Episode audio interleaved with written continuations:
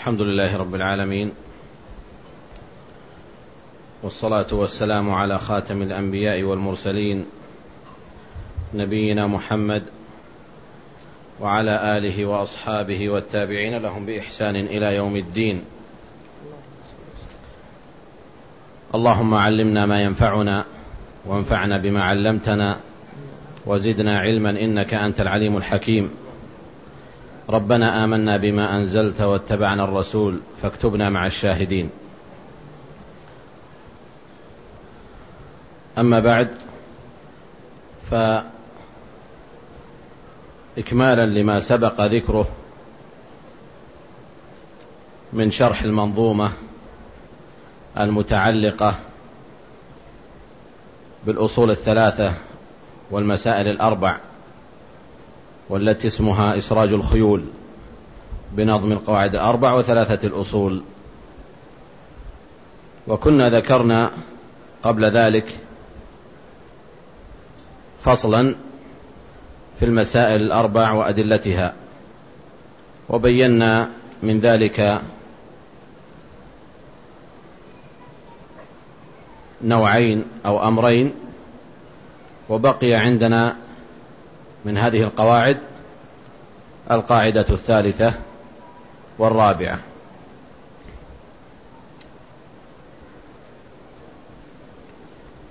فقال الناظم وثاني القواعد المهمة أن تعملا به تمام الهمة وثالث فلتحرصوا عليه هداية ودعوة إليه والرابع الصبر على كل أذى ومن أبى فليجنيا مر القذى عندكم في النسخة هنا فليجتني وهذا خطأ. تصحيف. والصواب فليجنين.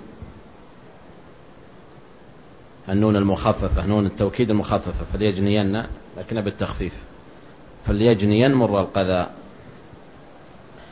فإذا ثاني القواعد.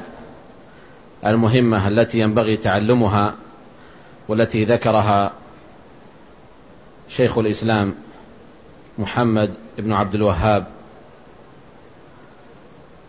التميمي رحمه الله المجدد لمن درس من معالم الإسلام في القرن الثاني عشر. وقد قلنا في الدرس الماضي إن الشيخ رحمه الله قد يكون اقتبس ما يتعلق بالمسائل الأربع من ابن القيم رحمه الله تعالى فقد ذكر هذه المسائل الأربع في زاد المعاد على أنها مراتب الجهاد. فقد يكون الشيخ رحمه الله اقتبس هذا التنويع أو هذا التقسيم من ابن القيم رحمه الله تعالى وأتى به في كتابه هذا وهذا أمر لا مشاحة فيه ولا بأس. فالعلم ينقل كابرا عن كابر. وثاني القواعد هنا التي ينبغي أن يتعلمها المسلم هو أن يعمل بهذا الدين. لقول الناظم هنا أن تعملا به تمام الهمة لأن القاعدة الأولى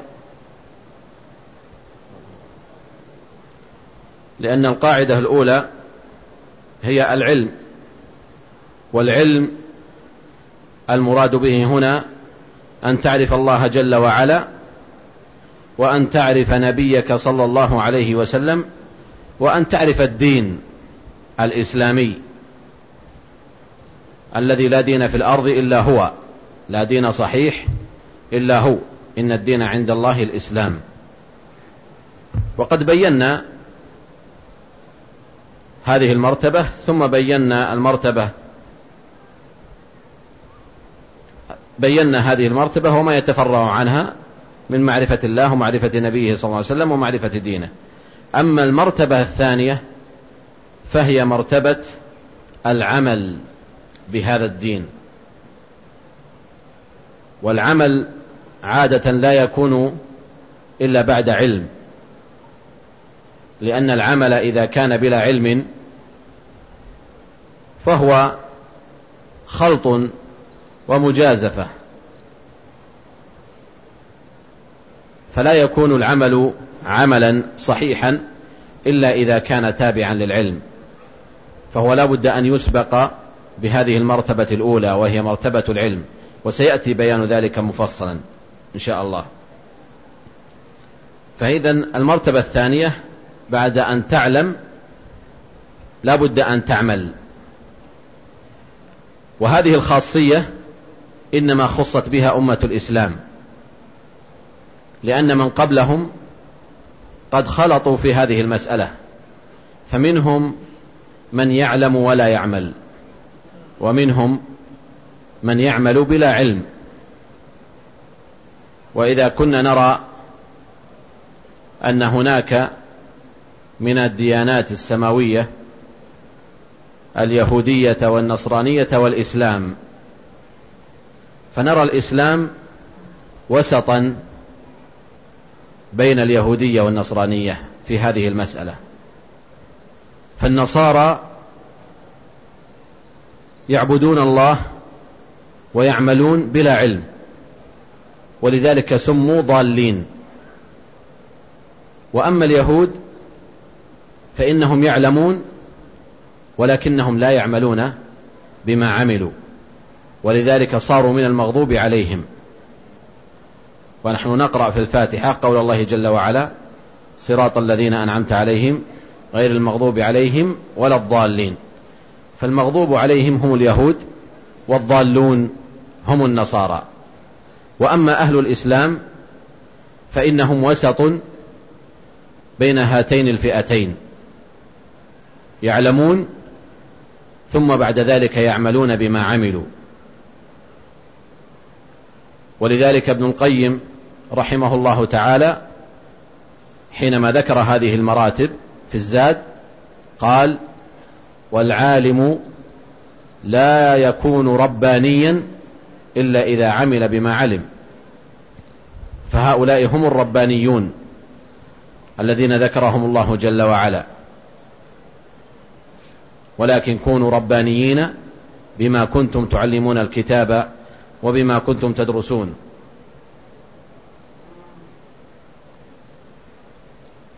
وقول الناظم هنا أن تعمل به تمام الهمة. يشير إلى أن العمل هذا ينبغي أيضا أن يكون وثيقا بالهمة والتطلع. والهمة والتطلع لا تكون إلا لمبتغي الأجر من الله جل وعلا في هذا الطلب.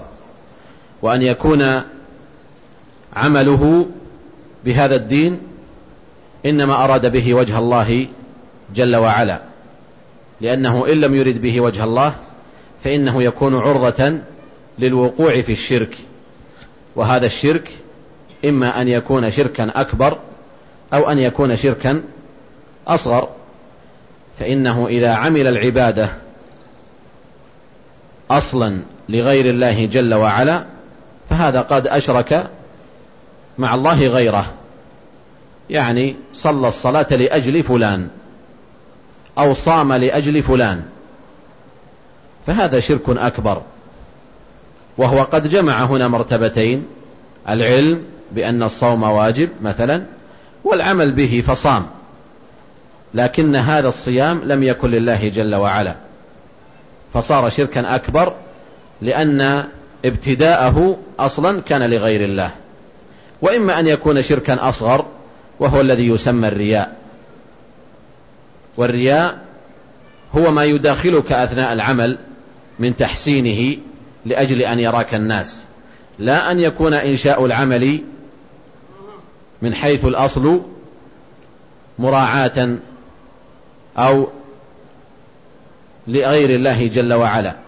وأما الرياء فما يكون داخل العبادة فما يكون داخل العبادة. ولذلك الناظم هنا أكد على أن يكون تمام الهمة موجهة في هذا العمل لأجل أن تكون لله جل وعلا فإن العمل لا يكون مقبولا إلا إذا كان خالصا صوابا.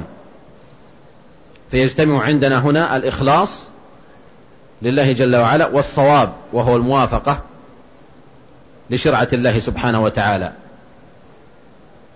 أو كما يعبر البعض الموافقة للنبي صلى الله عليه وسلم. فإذا العمل لا يكون صحيحا إلا بهذين الشرطين. وبعض الناس تلاحظون فيما بينهم حينما يدعو أحدهما للآخر ويقول نسأل الله لنا ولك الإخلاص. وهذا الدعاء فيه قصور وهو دارج بين الناس كثيرا.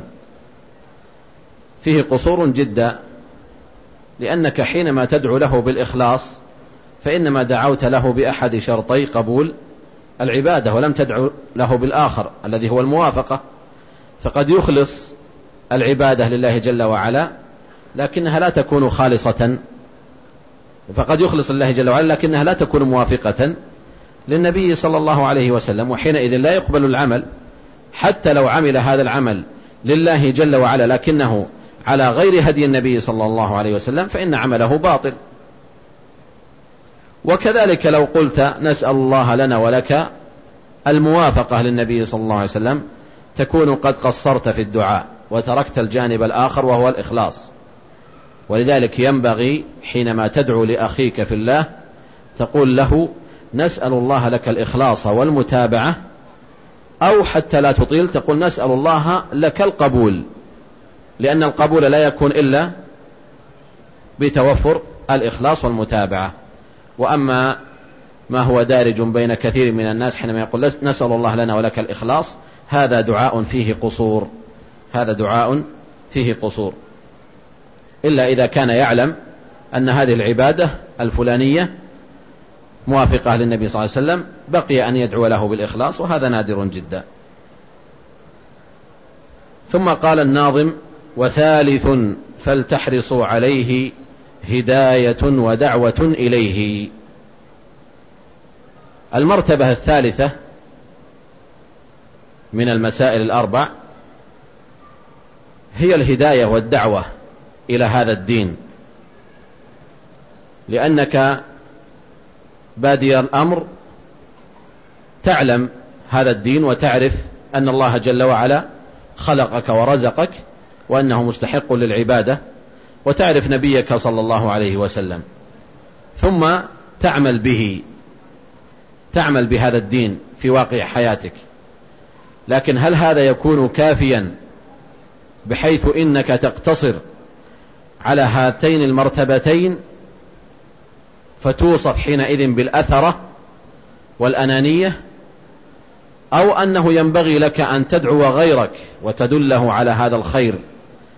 الذي أنت تمارسه وتحيا لله جل وعلا في العمل به لا شك أن الأمر الآخر هو الذي يجب عليك وهو الذي ينبغي ألا تقصر فيه. فعليك أن تدعو إلى هذا الدين وتحقق هذه المرتبة الثالثة في الدعوة إلى الله سبحانه وتعالى. فالناظم هنا أكد وقال فلتحرصوا عليه. يعني لا تظنوا أن المرتبتين السابقتين يكتفي بهما المرء لا. بل لا بد من الحرص الجازم على المرتبة الثالثة أيضا وهي الدعوة دعوة الناس إلى دين الله جل وعلا. ومن كان همه دعوة الناس إلى دين الله سبحانه وتعالى فهذا من عباد الله الصالحين. لأنه وصف وصف به النبي صلى الله عليه وسلم. كما في قوله تعالى لقد جاءكم رسول من أنفسكم عزيز عليه ما عنتم حريص عليكم بالمؤمنين رؤوف رحيم.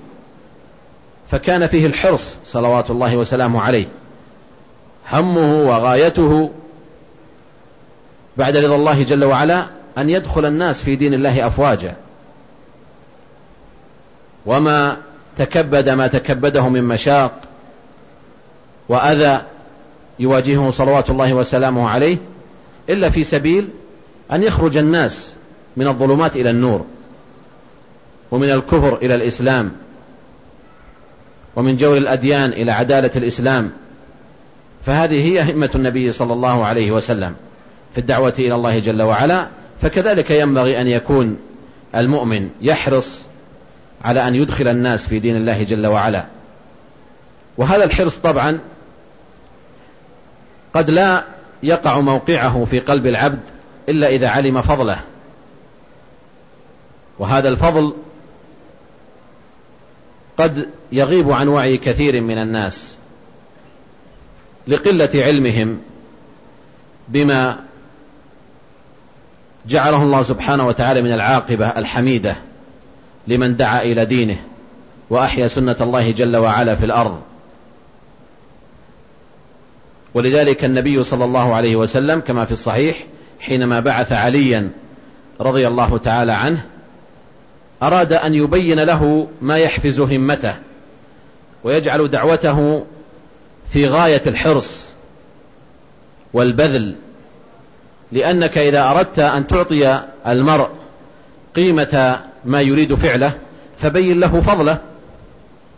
فبقدر علمك بالفضل يكون تحصيلك لهذا الأمر. ولذلك قال له النبي صلى الله عليه وسلم لئن يهدي الله بك رجلا واحدا خير لك من حمر النعم. أي من حمر الإبل وهي أطايب الإبل على أحد أقوال أهل العلم. وعلى القول الثاني أن النبي صلى الله عليه وسلم بين له فضل إبل الحجاز لأن الحمر لأن الحمر هي إبل الحجاز وهناك فرق بين الحمر وبين الحمر بضم الميم فالحمر جمع حمار وأما الحمر فهي الإبل الموصوفة بالحمرة وهذه لا تكون إلا في الحجاز أو هي إبل, إبل الحجاز. الدارجة والمعروفة. فعلى أي التفسيرين؟ يبقى أن هذه الحمر هي أطايب الإبل المعهودة في عهد النبي صلى الله عليه وسلم. وإلا قد يكون في بعض الأماكن الأخرى ما ينافسها أو يساويها أو قد يفوقها في الجودة فلكل موطن من الإبل ما يناسبه. كما أن في غيره من البهائم بهيمة الأنعام تجدون الأماكن تختلف من حيث أصل الماشية من بهيمة الأنعام عندهم فتجدون في هذا البلد الفلاني الدارج فيه والذي لا يعيش فيه إلا النوع الفلاني من الأغنام وهكذا في غيره من الأماكن. وبالنسبة للإبل نجد عندنا الحمر في الحجاز ونجد غيرها مما يسمى بالعفر أو بما يسمى بالمجاهيم على هذا العرف الحاضر. هذه تكون في غير الحجاز وهي من أطايب الإبل هناك. على كل حال لا يعنينا هذا لكن النبي صلى الله عليه وسلم حث علي رضي الله تعالى عنه على أن يبذل وسعه في الدعوة إلى الله ليحصل هذا الفضل العظيم. فهداية رجل واحد خير له من جمع كثير من حمر النعم. فهذا فضل عظيم واسع. هذا في حق علي رضي الله تعالى عنه. وقد أسس النبي صلى الله عليه وسلم في ذلك منهاجا يشمل الجميع. فقد قال كما في الصحيح من سن سنة حسنة في الإسلام فله أجرها وأجر من عمل بها إلى قيام الساعة. لا ينقص من أجورهم شيء. ومن أحيا سنة سيئة فعليه وزرها ووزر من عمل بها إلى قيام الساعة لا ينقص ذلك من أوزارهم شيء. لا ينقص ذلك من أوزارهم شيئا. وهذا حديث عظيم جليل أيها الإخوة. فلك أن تتخيل وتتصور أيها الأخ حينما يهدي الله جل وعلا بك رجلا واحدا وجدته على ضلالة وغواية. فدعوته إلى دين الله جل وعلا وأخرجته من هذه الظلمات إلى النور بإذن الله سبحانه وتعالى. فلك أن تتصور أن كل ما يفعله هذا المرء من عبادة ودين وتقرب إلى الله جل وعلا فإن أجره يرجع إليك. ثم لك أن تتصور أن هذا الشخص أيضا هدى الله على يديه رجلا آخر. وهذا الشخص هدى على يديه رجلا آخر وهكذا. لك أجور هؤلاء جميعا إلى أن تقوم الساعة. ولذلك جاء في حديث البطاقة حينما يؤتى بالعبد يوم القيامة ويرى أنه لم يأتي من الأعمال بشيء فيرى أنه سيقذف به إلى النار ثم يقول الله له جل وعلا إنك لا تظلم لدينا اليوم فيؤتى بلا إله إلا الله فتوضع في كفة حتى تطيش سيئاته. لكن لا إله إلا الله هنا تكون جاءت بمعناها ومقتضاها وبلوازمها. فالإنسان قد يحقر أعمالا تبقى في ميزان حسناته إلى قيام الساعة. وقد يكون هذا قبض في هذه الحياة وهو يرى أنه لم يعمل من الأعمال شيئا لكنه لو تصورتم أنه بهداية فلان وفلان هدى الله به فلانا إلى قيام الساعة إلى مئة سنة إلى مئتي سنة إلى ألف سنة إلى أن تقوم الساعة له أجور هؤلاء جميعا. ولذلك أيها الإخوة نحن جميعا هنا في هذا المكان وفي هذا البيت العتيق والمسلمون جميعا في مشارق الأرض ومغاربها. منذ وفاة النبي صلى الله عليه وسلم إلى الآن وإلى قيام الساعة كلنا جميعا أجورنا ترجع إلى النبي صلى الله عليه وسلم اللهم صل وسلم على عبدك ورسولك محمد. فلكم أن تتصوروا أيها الإخوة هذا الفضل العظيم الذي شرف الله به صاحب الرسالة العظمى حيث هدانا جميعا إلى هذا الدين وجلسنا في هذا المكان المبارك نتدارس كتاب الله جل وعلا ونتعلم هدي النبي صلى الله عليه وسلم. فلذلك أيها الإخوة علينا جميعا أن نحرص أشد الحرص على ألا يفوتنا شيء من أجر الدعوة إلى الله سبحانه وتعالى وإخراج الناس من الظلمات إلى النور. فإذا هذا في من دعا إلى الله سبحانه وتعالى وعلى الضد من ذلك من دعا إلى سنة سيئة خبيثة فإن عليه وزرها ووزر من عمل بها إلى قيام الساعة. فمن أنشأ سوءا في بلاد الإسلام أو أدخل فسادا في ديار المسلمين وأسس هذا الفساد ودعا إليه ونشره فهذا سيتحمل وزر الناس جميعا إلى أن تقوم الساعة. فكل من فعل هذه المعصية من بعده يعود إليه وزرها. مع بقاء هذا الوزر على من يعمل هذا العمل. فلكم أن تتصوروا مثلا هؤلاء الذين يبثون الغناء الذي حرمه الله جل وعلا والذي ينشر في كل حين والذي هو رقية الزنا تصوروا أن هذا المغني مات وانقطع أجله ثم يعرض هذا السوء في كل حين. كل عرضة من عرض هذا الغناء يعود إثمه عليه وهو في قبره. وكل من ضل بسبب هذا الغناء فإن الإثم يعود إلى صاحبه الذي مات مع بقاء إثمه على هذا الرجل. وقولوا مثل ذلك في كل من ارتكب محرما. ونحن نعلم أن المحرمات كغيرها من الحسنات من حيث من حيث كونها تكون متعدية أحيانا وأحيانا قاصرة. والمتعدي من الآثام أشد جرما وأشد إثما من الإثم القاصر. والمثال على ذلك شخص فيما بينه وبين الله يعصي يعصي فيما بينه وبين الله. قد يكون نظر إلى محرم فهذا إثم لكنه قاصر على نفسه. ولكن هناك آخر ينشئ مثلا مكانا للسوء أو محلا للخنا فيضل به أقواما. فلا شك أن سوء هذا أعظم في الإثم من سوء ذاك. ولذلك دائما يراعى في جانب الحسنات والسيئات يراعى جانب التعدي واللزوم. فإذا قيل أي الصدقات أفضل من حيث القربات فنقول كلما كانت الصدقة متعدية ونفعها أعم كانت أفضل. وإذا قلنا أي السوء أعظم نقول كلما كان السوء أعم وأشمل ومتعديا لغيرك فإنه يكون حينئذ أعظم. ولذلك النبي صلى الله عليه وسلم كما جاء في الصحيح حينما أرسل إلى ملك روم وقال له أسلم تسلم يؤتك الله أجرك مرتين فإن توليت فإن عليك إثم الأريسيين. لماذا؟ لأنك راع وحاكم في بلدك. إذا توليت وأضللت هؤلاء الأريسيين وهم هم الفلاحون من رعيته وعوام الناس. إذا توليت وفسدت فإن عليك إثم هؤلاء جميعا.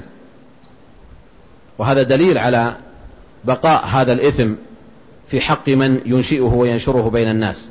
ولذلك جاء أيضا في الصحيح عند مسلم وغيره أن النبي صلى الله عليه وسلم قال ما من مقتول يقتل في الإسلام إلا كان على القاتل الأول كفل منه وهو أحد ابني آدم عليه السلام حينما قتل أخاه. فهو الذي سن القتل. لأن النبي صلى الله عليه وسلم قال فهو أول من سن القتل. فحينئذ يكون كل قتل بعد هذا القتل يعود إثمه على القاتل الأول. فهذا يدل دلالة واضحة على عظم هذه الأمور وأنها لها شأن عظيم سواء كانت في الخير أو كانت في الشر. ولذلك شيخ الإسلام ابن تيمية رحمه الله حينما قال في إحدى مقولاته قال إن الله لا يغفل عمل المأمون فهو الذي أدخل الفساد على بلاد المسلمين. وذلك من خلال إدخاله لكتب اليونان والمتكلمين ونصرته لبدعة القول بخلق القرآن. فكل ما حصل في ذلك الوقت من قتل لعلماء أهل السنة والجماعة وامتحان لهم في مسألة القول بخلق القرآن والفساد الذي حصل من انتشار الشبهات في الاعتقاد وطغيان مبدأ أو مذهب الجهمية والمعتزلة. كل هذا كان أساسه ومصدره الذي حماه وأسسه وأدخله إلى البلاد هو المأمون بغواية بعض الغاوين له بغواية بعض الغاوين له. إذا هذا الأمر أيها الإخوة عظيم ينبغي أن نتفطن إليه جميعا. ثم قال الناظم وثالث فلتحرصوا عليه هداية ودعوة إليه. والرابع الصبر على كل أذى ومن أبى فليجنين مر القذى. هذه هي المرتبة الرابعة التي ذكرها الناظم هنا وهو وهي الصبر على ما يصيبك من الأذى في الدعوة إلى الله جل وعلا. لأنك إذا علمت بدين الله فإنك تعمل به وإذا عملت به فإنك تدعو إليه. لكن هل ينتهي المطاف عند هذا الحد؟ نقول لا لأن الدعوة إلى هذا الدين محفوفة بالمخاطر وعرضة للامتحان والزلل. ولذلك كان واجبا عليك أن تحتفظ بهذه المرتبة الرابعة وهي مرتبة الصبر. والناظم هنا قال الصبر على كل أذى كما قاله المؤلف الأصلي. والصبر على كل أذى هذا جزء من أنواع الصبر وإلا فالصبر أوسع من ذلك. لأن الصبر في اللغة هو الحبس يعني مجرد الحبس يقال له صبر. وأما في الاصطلاح فهو صبر النفس عن أشياء وعلى أشياء. حبس النفس عن أشياء وعلى أشياء. وهي مراتب.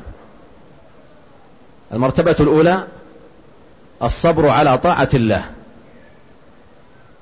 والمرتبة الثانية الصبر عن معصية الله. ثلاث لم يأتي فيها دليل يجمعها جميعا ولكنها عرفت بالاستقراء والتتبع. فلا يمكن أن تجد نوعا من أنواع الصبر أو صورة من صور الصبر إلا وهي تدخل تحت واحدة من هذه المراتب الثلاث. فالأول الصبر على طاعة الله جل وعلا.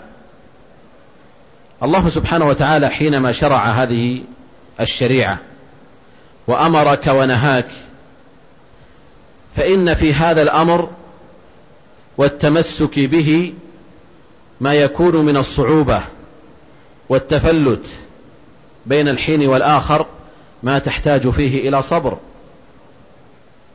فالصبر ليس هو مقاومة الشدائد المستعصية أو الشدائد المؤلمة بل قد يكون في الشدائد الأخرى التي هي طاعة لله جل وعلا. فالصلاة قد تكون ثقيلة والصوم قد يكون ثقيلا والزكاة قد تكون ثقيلة وهكذا الحج. فالصلاة مثلا فيها النهوض من النوم إذا كانت في الفجر أو في العصر مثلا وقد تكون في الظهر مثلا في شدة الشمس والحر فإقامتك لهذه الصلاة مع الجماعة فيها شدة عليك وقوة وصعوبة. حينما تقاومها فإنك تكون صابرا على طاعة الله جل وعلا. ولذلك قال الله سبحانه وتعالى واصبر نفسك مع الذين يدعون ربهم بالغداة والعشي يريدون وجهه. فهذا دليل على الصبر في المرتبة الأولى. ومنه قوله تعالى إنا نحن نزلنا عليك القرآن تنزيلا فاصبر لحكم ربك. فاصبر لحكم ربك. فهذا هو دليل الصبر على طاعة الله سبحانه وتعالى. والزكاة قد تكون ثقيلة على صاحب المال. لا سيما كلما ازداد ماله كلما شحت نفسه. فحينما يصابر نفسه على أداء هذه الزكاة يكون صابرا على طاعة الله جل وعلا. وهكذا في الصوم حينما يحبس نفسه عن الطعام والشراب وهذا كله في طاعة الله جل وعلا وليس في معصية فإن هذا الصبر يكون على طاعة الله سبحانه وتعالى وقولوا مثل ذلك في الحج وغير ذلك من أمور الدين التي أمر الله جل وعلا بها. فإذا المسلم بحاجة إلى أن يستحضر ويستصحب معه هذه المرتبة وهي مرتبة الصبر في طاعة الله جل وعلا. ثم النوع الثاني الصبر عن محارم الله أو عن معصية الله. المرء يواجه في حياته اليومية وسائل كثيرة من وسائل الانحراف والوقوع في المعاصي لكنه يزم نفسه عن أن يقع بها وينأى بنفسه عن أن يقع في أتونها وهو لا يشعر. هذا الفعل هو الصبر وهو حبس النفس عن الوقوع في هذه الآثام. ودليل ذلك قول يوسف عليه السلام حينما قال رب السجن أحب إلي مما يدعونني إليه وإلا تصرف عني كيدهن أصب إليهن وأكن من الجاهلين. فرأى السجن وانحباسه فيه خيرا له من أن يتعرض لفتنة هؤلاء النسوة. فهذا هو دليل الصبر عن محارم الله أو عن معاصي الله جل وعلا. أما المرتبة الثالثة وهي الصبر على أقدار الله. على أقدار الله. والناظم هنا قال الصبر على كل أذى. جريا على ما ذكره المؤلف الأصلي وهو الشيخ رحمه الله حينما قال الصبر على أقدار الله المؤلمة. الصبر على الأذى فيه. والمرتبة الرابعة الصبر على الأذى فيه. لماذا قال الصبر على الأذى؟ ولم يقل الصبر على أقدار الله المؤلمة التي هي النوع النوع الثالث من أنواع الصبر. نقول الصبر على أقدار الله ينقسم إلى قسمين. هناك أقدار مؤلمة وهناك أقدار غير مؤلمة. فلذلك المؤلف والناظم هنا أتوا بلفظة كل أذى لأن الأمر بالصبر في الدعوة إلى الله على ما تلاقيه من أذى. فالذي يواجهك ضد عملك الدعوي إلى الله جل وعلا هو الأذى.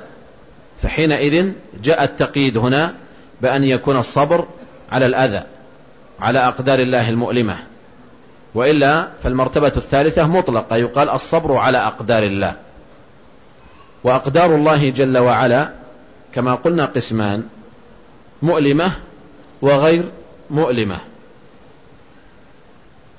فغير المؤلمة هي الأقدار العامة سواء كانت قدرا في أمور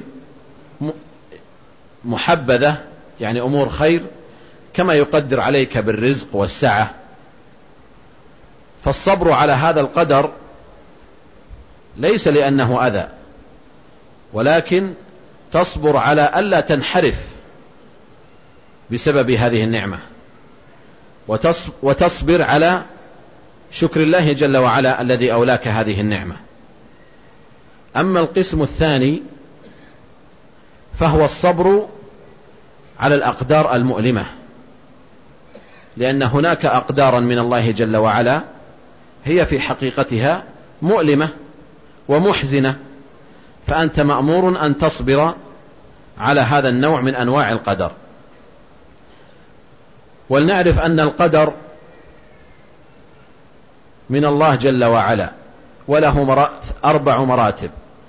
المرتبة الأولى العلم أي أن الله عالم. بما كان وما يكون وأن لو كان كيف يكون. فلا بد أن تثبت في القدر هذه المراتب الأربع وأول هذه المراتب مرتبة العلم.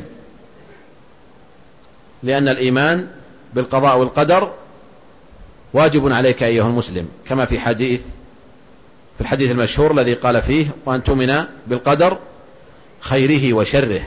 لأن القدر يأتي في الخير ويأتي في الشر. أما المرتبة الثانية فهي مرتبة المشيئة. مرتبة المشيئة. فلا يكون مرتبة الكتابة عفوا. مرتبة الكتابة. فالله جل وعلا أول ما خلق القلم قال له اكتب. قال وما أكتب؟ قال اكتب ما هو كائن إلى قيام الساعة كما صح بذلك الخبر عن النبي صلى الله عليه وسلم. فكل هذه الأقدار وكل ما يكون في هذا الكون من صغيرة وكبيرة كل ذلك قد كتبه الله جل وعلا. والدليل على ذلك قوله تعالى وما من دابة في الأرض ولا طائر يطير بجناحيه إلا أمم أمثالكم ما فرطنا في الكتاب من شيء.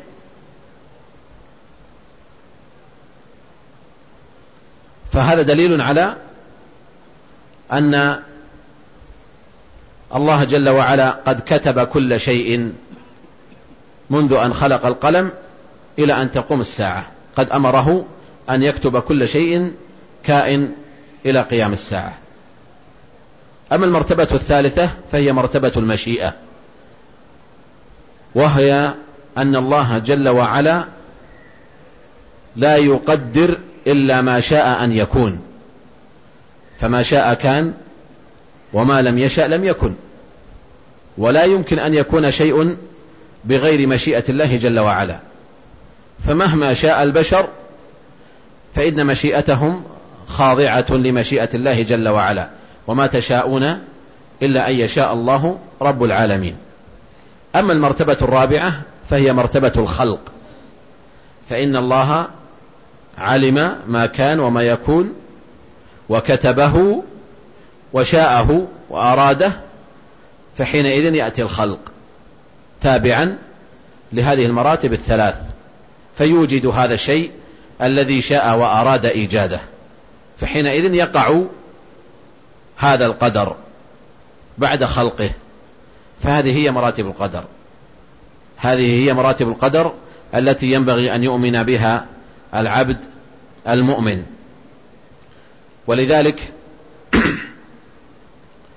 قلنا هنا أتينا هنا بذكر المراتب لنبين ما يتعلق بأقدار الله المؤلمة وهو القسم الثاني من القدر. ما موقفك أيها المسلم من أقدار الله المؤلمة.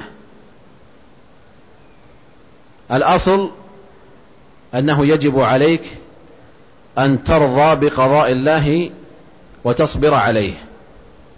أن ترضى بقضاء الله وقدره وتصبر عليه. لكنه في الأقدار المؤلمة. نقول هنا عندنا قدر أو عندنا عندنا قدر ومقدر ومقدور. شخص حلت به مصيبة أصابته مصيبة أي مصيبة كانت؟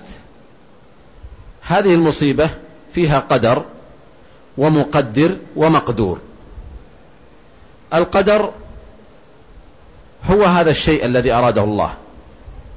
مسمى القدر العام الذي يشمل المراتب الأربع التي ذكرناها. هذا يجب عليك أن تؤمن به. يجب عليك أن تؤمن به. وهناك مقدر لهذا القدر وهو الله جل وعلا. فهنا يجب عليك أن ترضى بالله أن ترضى بهذا المقدر. وهناك مقدور وهناك مقدور. يجب عليك فيه أن تصبر وأن ترضى به. هذا المقدور الذي هو احتراق المنزل أو تلف دابتك أو نحو ذلك أو تلف مالك هذا المقدور اختلف أهل العلم في موقفك منه. فمنهم من يقول يجب عليك أن ترضى به يكون في نفسك الرضا بهذا الاحتراق وأن تصبر عليه. ومن أهل العلم من يقول لا هذا المقدور المؤلم لا يجب عليك أن ترضى به. وإنما يجب عليك أن تصبر. وأما الرضا به فهو مستحب وحسن. فمثلا تصبر على احتراق بيتك وتؤمن بأن هذا من عند الله. لكن هل ترضى به ترضى بهذا الاحتراق؟ الصحيح من قولي أهل العلم أنه لا يجب عليك الرضا. أنه لا يجب عليك الرضا وإنما يجب عليك الصبر. ولو رضيت به فإن هذا الرضا مستحب وكمال. وقد أشار السفاريني رحمه الله إلى هذا بقوله وليس واجبا على العبد الرضا بكل مقضي ولكن بالقضاء. بكل مقضي ولكن بالقضاء. فأنت يجب عليك أن تؤمن بالقضاء لكن بهذا المقضي نفسه الاحتراق ونحوه فإن هذا لا يجب عليك أن ترضى به. لا يجب عليك أن ترضى به. بقي معنا أن ننظر إلى أن هذا المقدور الغير مرضي ينقسم إلى قسمين. مقدور غير مرضي لا معصية فيه ومقدور غير مرضي فيه معصية. أما المقدور الغير مرضي والذي لا معصية فيه فهذا كالذي مثلنا به سابقا. أما المقدور الغير مرضي وهو في معصية فكأن يسرق إنسان أو يزني أو يشرب الخمر أو نحو ذلك فهذا مقدر عليه أن يفعل هذا الفعل. ويجب عليك أن تؤمن بقضاء الله وقدره وأن ترضى بالقدر.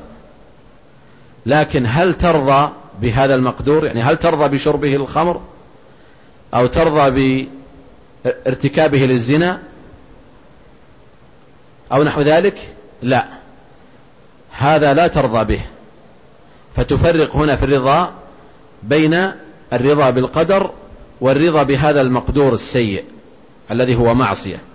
وهذا الذي رجحه شيخ الإسلام وابن القيم رحمهم الله تعالى وغيرهما من المحققين. وذلك دفعا لباب الاحتجاج بالقضاء والقدر في المعاصي بالقضاء والقدر في المعاصي. إذا هذه بعض الملامح فيما يتعلق بالصبر على الأذى. فأنت أيها المؤمن مأمور بأن تصبر على الأذى في سبيل الدعوة إلى الله جل وعلا وهذه هي طريقة الأنبياء وعباد الله الصالحين. فقد قال جل وعلا فاصبر كما صبر أولو العزم من الرسل. وقال أيضا ولقد كذبت رسل من قبلك فصبروا على ما كذبوا وأوذوا. فصبروا على ما كذبوا وأوذوا. وقال أيضا سبحانه وتعالى كما ذكر عن لقمان يا بني أقم الصلاة وأمر بالمعروف وانهى عن المنكر واصبر على ما أصابك. واصبر على ما أصابك. فدل على أن أمره بالصبر هنا إنما هو في إيش؟ في سبيل الدعوة إلى الله. ومن أعظم الدعوة إلى الله جل وعلا هو الأمر بالمعروف والنهي عن المنكر. فأمر هنا ابنه بأن يصبر على ما يصيبه. ولا شك أن المرء في دعوته إلى الله سبحانه وتعالى سيواجه أذى من الناس ما بين مؤذ بيده وما بين ساخر بلسانه. وما بين معرض عنه بكله وهذا كله من أنواع الأذى. فعليك أن تصبر حينئذ وطرق الصبر في هذا كثيرة. تكون بالحلم والأناه وعدم التعجل في أو استبطاء النتائج. فإن هذا ليس من شأنك أيها الداعية وإنما عليك البلاغ. فالنبي صلى الله عليه وسلم وهو من أرسله الله جل وعلا قال له إن عليك إلا البلاغ. وقال فلا تذهب نفسك عليهم حسرات. فأنت ما عليك إلا أن تبلغ هذا الدين وأن تدعو إلى الله جل وعلا وتصبر على ما يصيبك فيه من الأذى. وليكن سلوانك في ذلك وعزاؤك هو ما أصاب النبي صلى الله عليه وسلم. فلله كم يلقى النبي محمد كم يلقى النبي محمد على ظهره نتن الجزور ويرجم ويشتم. وقد رمي بالحجارة حتى أدميت قدماه. صلوات الله وسلامه عليه. وقد ألقي على ظهره سل الجزور. وهو من في الدعوة إلى الله؟ وهو المؤيد من الباري جل وعلا. وهو الذي لم يعهد فيه كفار قريش ولا من شاكلهم لم يعهدوا فيه كذبا ولا خيانة ولا شيئا مما يستخفون به. ومع ذلك أوذي في الله جل وعلا. وأصابه ما أصابه من الكرب والحزن والتشريد والإبعاد ومع ذلك كانت العاقبة حميدة. رآها بعينه وهناك ما لم يره لكنه علم وعد الله جل وعلا. كما قال في الحديث الصحيح إن الله زوى لي الأرض فرأيت مشارقها ومغاربها وإن ملك أمتي سيبلغ ما زوي لي منها. وليس بغائب عنكم ما فعله النبي صلى الله عليه وسلم حينما أعطى سراقة رضي الله عنه سواري كسرى ووعده بذلك. وعده بسواري كسرى ولم يحصل ذلك إلا في معركة القادسية في عهد عمر فلم يشهد النبي صلى الله عليه وسلم ذلك. إذا عواقب الصبر حميدة الصبر مثل اسمه مر وذاقته لكن عواقبه أحلى من العسل.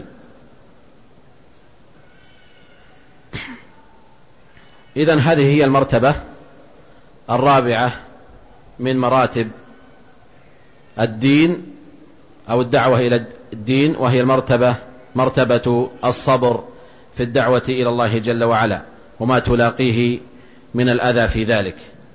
ثم قال الناظم ومن أبى فليجنين مر القذى.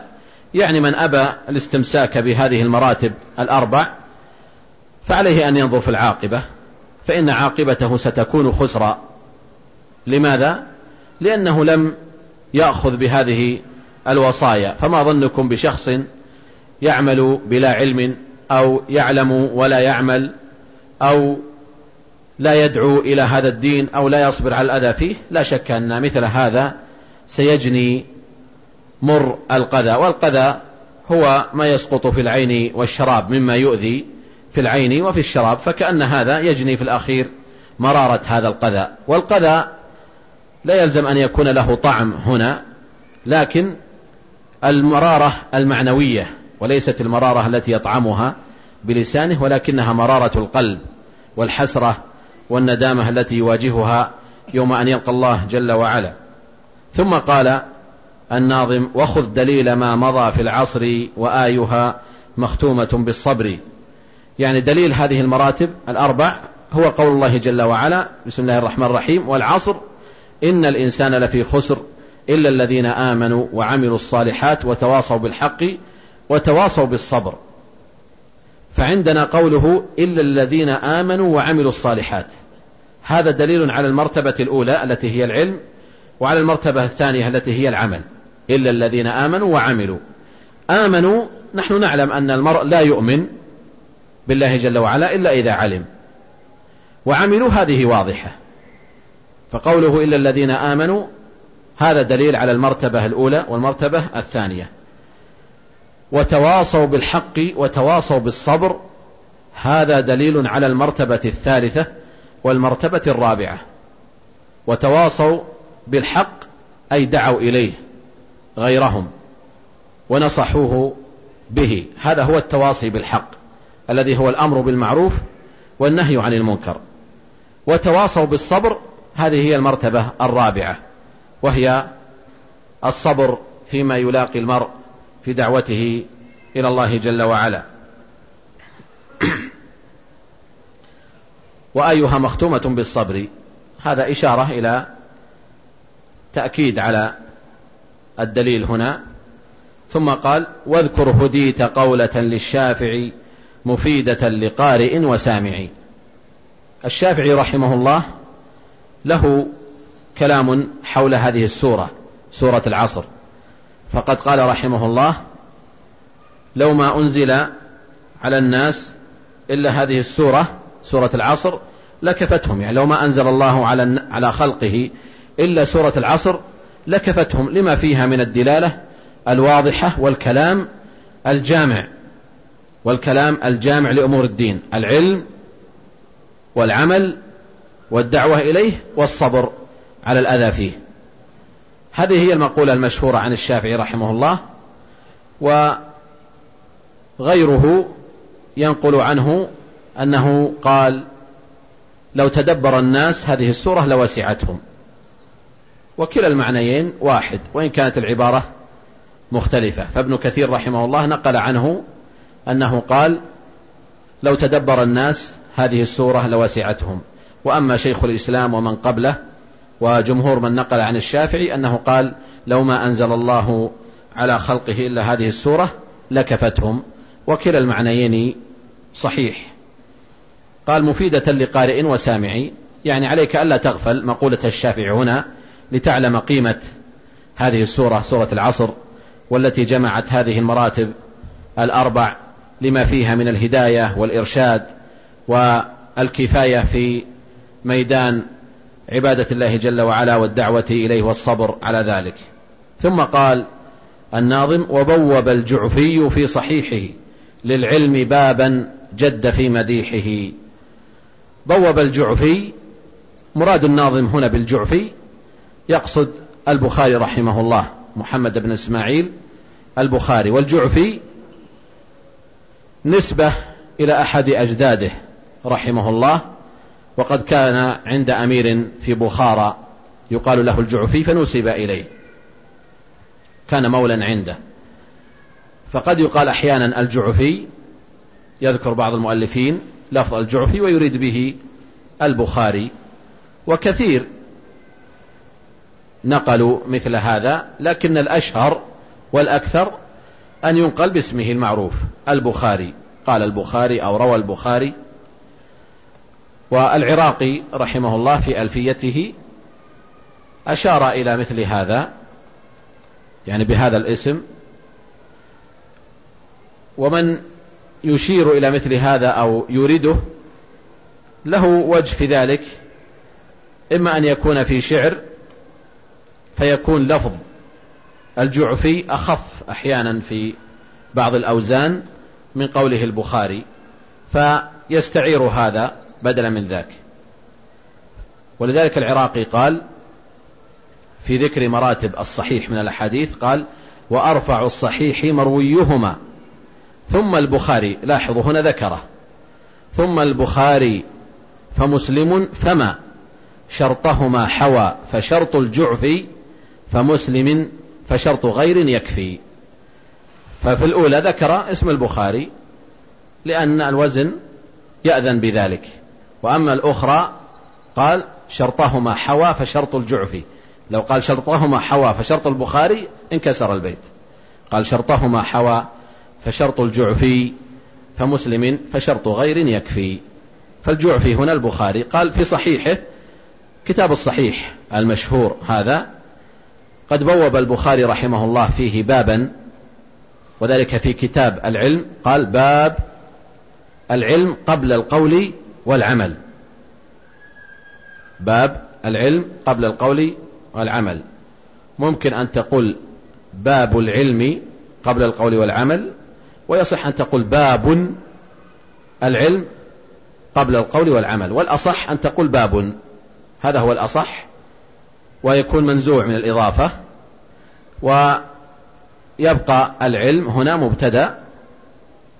وقبل القول والعمل هذه الجملة جملة خبرية خبر المبتدأ وأحيانا في بعض التبويب الذي لاحظته في بعض تبويب البخاري تحتاج أحيانا إلى أن تضيف تقول باب كذا وأحيانا تقتضي العبارة أن تنزع الإضافة وتقول باب ثم تبدأ كما في هذا الصنيع باب العلم قبل القول والعمل. قوله جد في مديحه جد في مديحه نحن نعرف أن البخاري رحمه الله كان فقيها في تبويبه فحينما يبوب بابا مستقلا يتعلق بهذا الشأن فهو دليل واضح على مدح هذا الأمر. وقوله باب العلم قبل القول والعمل هذا دليل واضح على أهمية هذه المسألة وكونه أفرد لذلك بابا مستقلا. فهذا معنى قول الناظم جد في مديحه. يعني بالغ في المديح بالغ في مدح هذا الباب وهو أنك تعلم قبل أن تعمل. ثم استدل البخاري رحمه الله بقوله تعالى فاعلم أنه لا إله إلا الله واستغفر لذنبك وللمؤمنين والمؤمنات. فالعلم هنا قبل القول والعمل. فأي شخص يريد أن يعمل عملا لا بد أن يعلم ما هو هذا العمل. ما هو هذا العمل. وكذلك لا يصح منه علم بلا عمل بل هو وبان عليه. وعالم بعلمه لم يعملا معذب من قبل عباد الوثن. والآخر يقول وكل من بغير علم يعمل أعماله مردودة لا تقبل. فكلا طرفي قصد الأمور ذميم. والأصل أنك تعلم ثم بعد ذلك تعمل. وهذا فيه وصية عظيمة ودلالة كبيرة على أن الدعوة إلى الله جل وعلا ينبغي أن تسبق بالعلم. فما كل إنسان يدعو إلى الله ولا كل من ملك غيره يدعو إلى الله جل وعلا ولا كل من حرص على دين الله يصح أن يدعو إلى الله جل وعلا. لماذا؟ لأن ميدان الدعوة إلى الله سبحانه وتعالى ميدان عظيم. يحتاج فيه المرء إلى العلم فكيف تدعو إلى شيء لا تعلمه؟ ومن ذلك أيضا الأمر بالمعروف والنهي عن المنكر فيجب عليك أن تعلم بهذا الأمر الذي تدعو إليه أو تنهى عن العمل به. هذا هو ما يتعلق بفصل المراتب الأربع ثم ينتقل الناظم بعد ذلك إلى المسائل الثلاث وأدلتها ونرجئ ذلك إن شاء الله. في الدرس القادم بحوله وقوته.